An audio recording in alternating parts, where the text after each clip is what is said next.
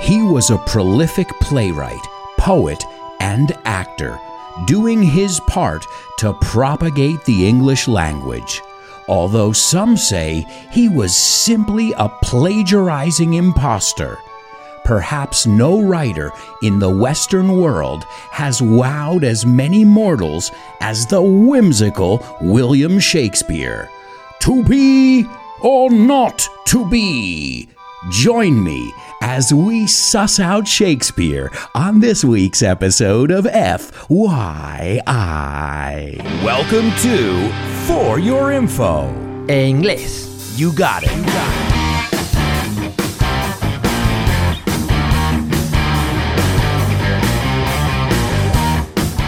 Hello, hello, hello, and welcome to another exciting edition of FYI. I hope you are enjoying all the different topics we delve into week after week. And remember, if you have any suggestions, drop me a line.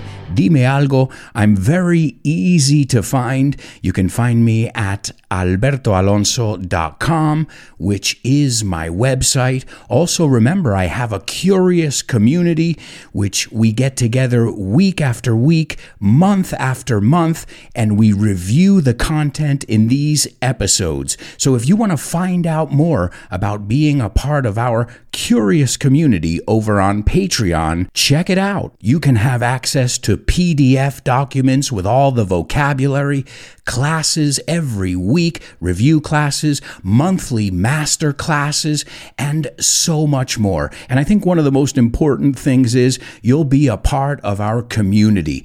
And I think I can speak for each and every one of you. What a great group of people. Remember, if you want more information, you can go to patreon.com slash Alberto Alonso. And I'd like to give a shout out to all my patrons, especially my super duper students Javier, Roberto, David, Jose Maria, Mila, Alex, Patricio, Edgar, and don't forget about my interstellar students, Isa, Paco, Diego, Carmen, and Diana. Thank you so much to all of you and keep up the great work.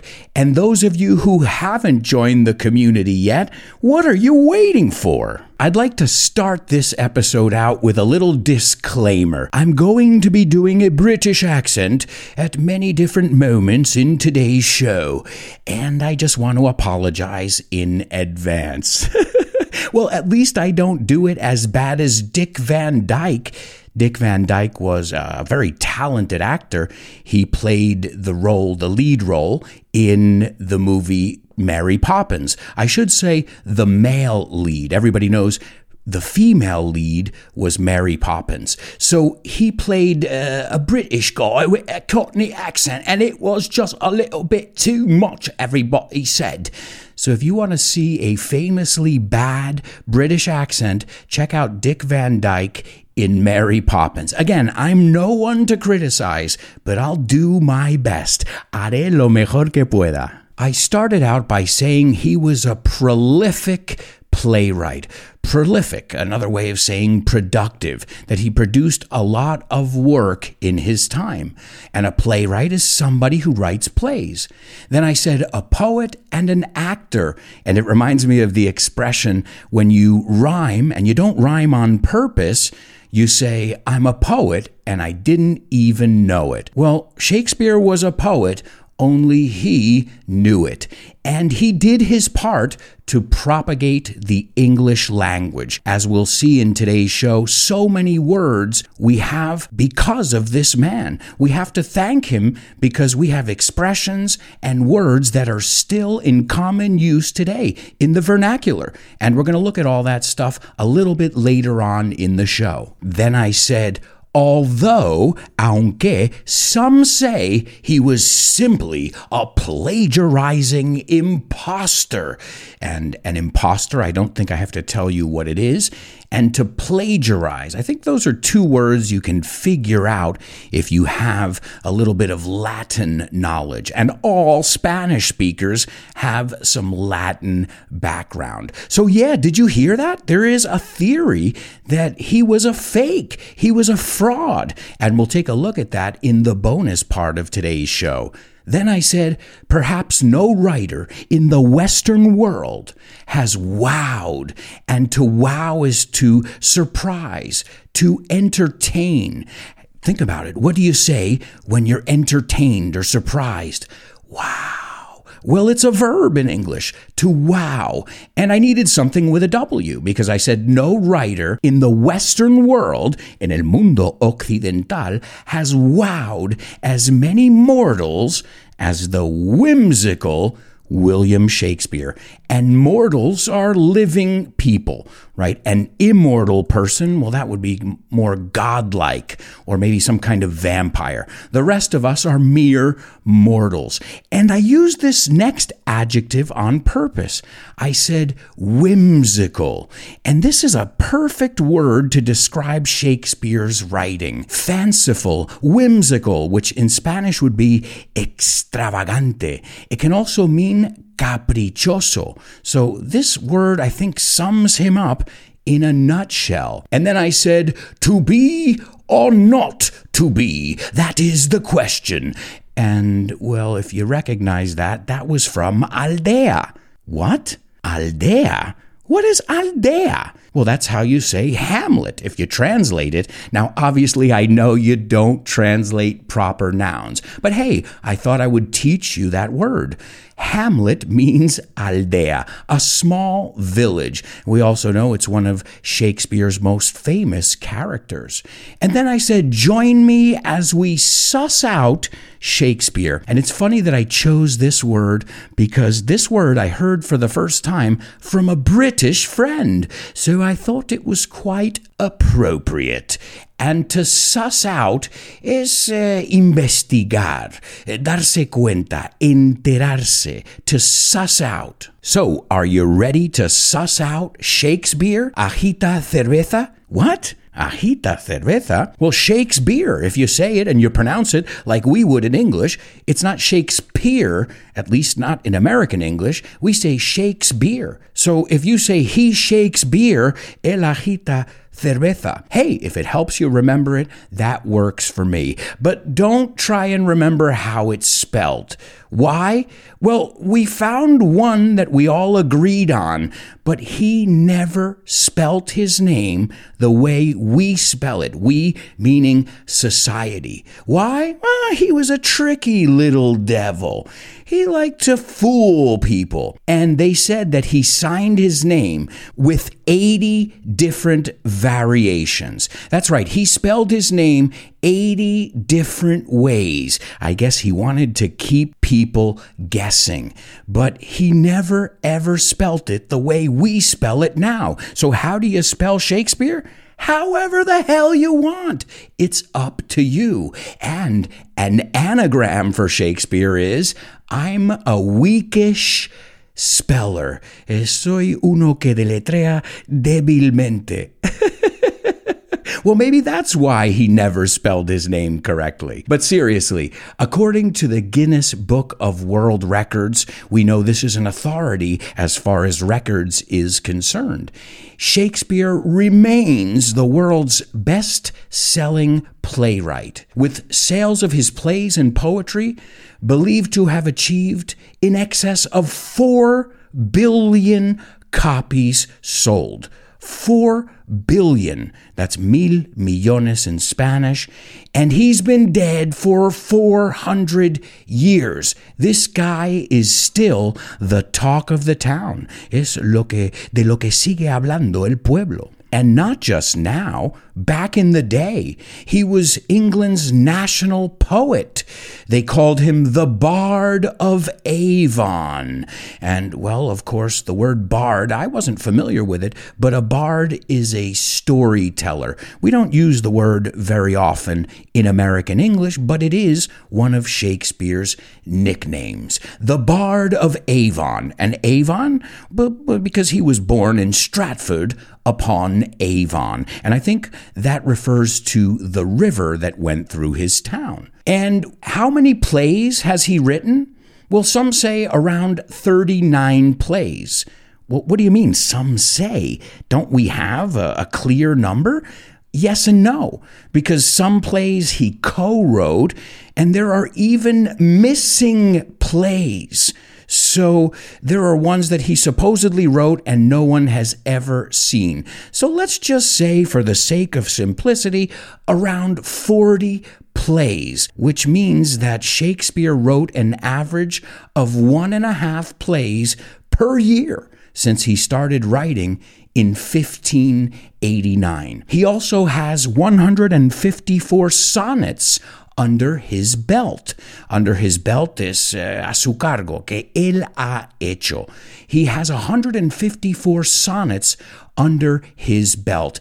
And these sonnets have something to do with the plague, la peste. What? Get out of here. Well, I'll tell you more about that in the bonus part of today's show. So, I think the word we used before, prolific, I think that is an appropriate word. Also, his plays have been translated into every major living language, including Klingon, the Star Trek language. And that is more than any other playwright. His works continue to be studied and reinterpreted by authors, dramatists, also by students who are studying, by people all over the world who want to study this master and his words. But where did it all start? Well, I already told you Stratford upon Avon, and upon means encima de, Oh, al lado de. Yeah, I think more encima de would be better. He was born and raised there. And at the age of 18, when he entered manhood, he married a woman named Anne Hathaway, and they had three children together.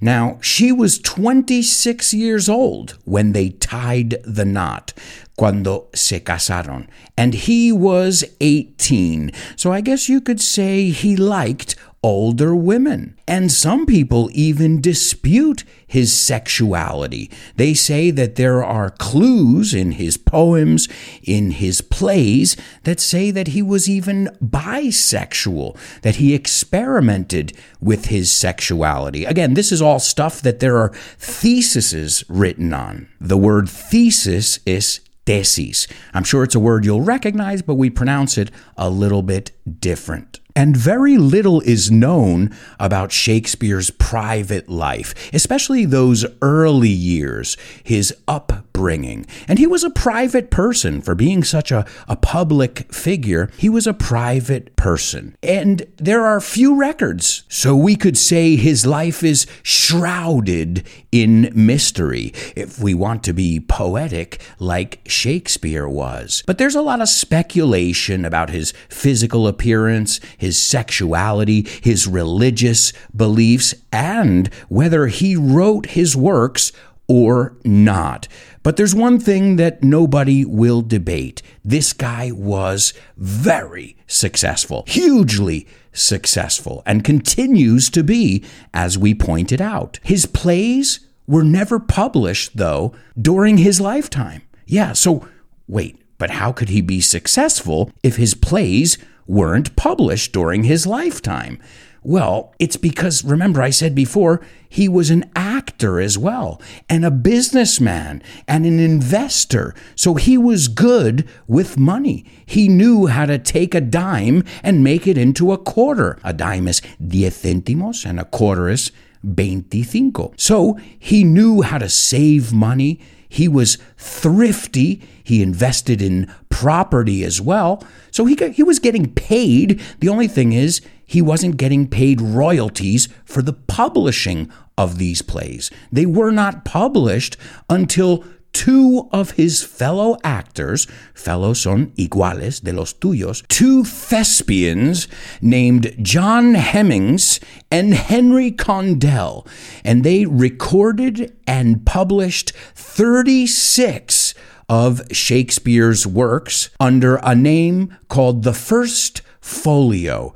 And this is the source, la fuente, of all William Shakespeare's books, all the ones that were published. So we could say, thanks to two of his fellow actors, his legacy lives on. If it had been for him, maybe it wouldn't have lived on. Ahí tenéis un poco de pasado condicional. And what about the reception? I mean, were his works immediately hits? ¿Eran éxitos inmediatamente? Yes. People got it. They got what he was doing. And it wasn't just the aristocracy. It wasn't just the well to do, los adinerados. Even poor people could identify with what he was doing. So he found a way to write for the masses. And he wrote all different kinds of plays. Uh, you could generally put them into three categories tragedy, and those such as Hamlet, Othello, King Lear, Romeo and Juliet, those are considered tragedies comedies, which would be Twelfth Night and The Taming of the Shrew. Those are just some examples. And then he had the history plays, where his fascination with history was evident. And examples of those are Henry IV, Henry V, and Richard III. I remember doing a monologue when I was in school. Remember, I studied acting, interpretación, so I really had to look into Shakespeare. Let's see if I remember it. It was from Henry V, and this is off the top of my head with no rehearsal. Let's see. Once more unto the breach, dear friends, once more, or close the wall up with our English dead. In peace, there is nothing that so becomes a man as modest stillness and humility. But when the blast of war blows in our ears, uh, uh, maybe, hey guys, I, I, I, just impressed myself with remembering it. It might have been off, a little bit off, un poco equivocado, but that's the gist of it. La idea principal. Oh, and just a warning I'm going to help you right now. I'm going to give you the guide to understanding Shakespeare because, kind of like your buddy here in Spain, Miguel de Cervantes, Shakespeare spoke a different language. Okay, a lot of the words that he used are still used today, and we're going to look at that but some of them are antiquated. Some of these words come from what they would call early modern English, or another way of calling it is Elizabethan English. Now, this is also the English you'll see in a lot of Bible chapters and verses, so uh, this is good vocabulary to know. I wouldn't walk around using it in like a job interview, but hey, if you're going to read some of the classics, you might want to know how we used to speak. The first one is doth. Doth. And this is how they used to say do. Doth thou. Doth thou means do you. That's right. Doth thou. Thou is you as the subject, cuando es sujeto. And thee is you as the object. So, did thou speak to thee? You're thinking, what? Oh, no, it's not did, it's doth. Ves, ya me estoy liando. But I remember when I first was exposed to Shakespeare, I had to have my mom translate. So we were watching Romeo and Juliet, and I say, Mom, what did he just say? And my mom would put it in layman's terms, in términos para cualquiera. She would say something like, Romeo said that he's pissed off. Está cabreado. So, hey, this is a little guide to help you understand this kind of English. Another one, hath. Thou hath would be saying, you have. H A T H, hath. It's have or has. Another one, thy or thine. This one reminds me of the Bible. You'll see a lot of these words in the Bible. The next one is art. And no, I'm not talking about arte. I'm talking about how they used to say are. Yeah, the verb are. Let me give it to you in context. Let's see if you can guess what play it's from. This is really easy, even if you're not too familiar with Shakespeare. Romeo, Romeo, wherefore art thou, Romeo? Wherefore art thou? Where are you? Pero en aquel entonces, Wherefore art thou, Romeo? Deny thy father. ¿Ves el thy ahí es your?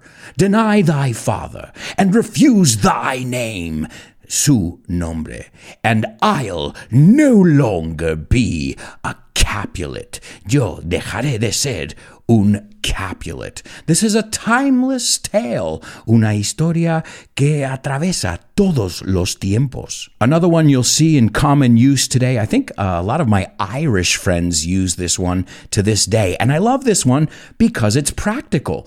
Because you can say you for tú and you can say you for vosotros. But back in the day, ye was how they said it. And a lot of my Irish friends still use this one. So they'll say, What did ye do last night? What did ye do? Uh, you vosotros. Again, in the States, we don't use it very often, but it's good to be familiar with these basics, especially if you're going to look at some older texts. And the last one is a kind of contraction. Tis and twas. Tis is it is. Tis far nobler. Tis far nobler. It is far nobler.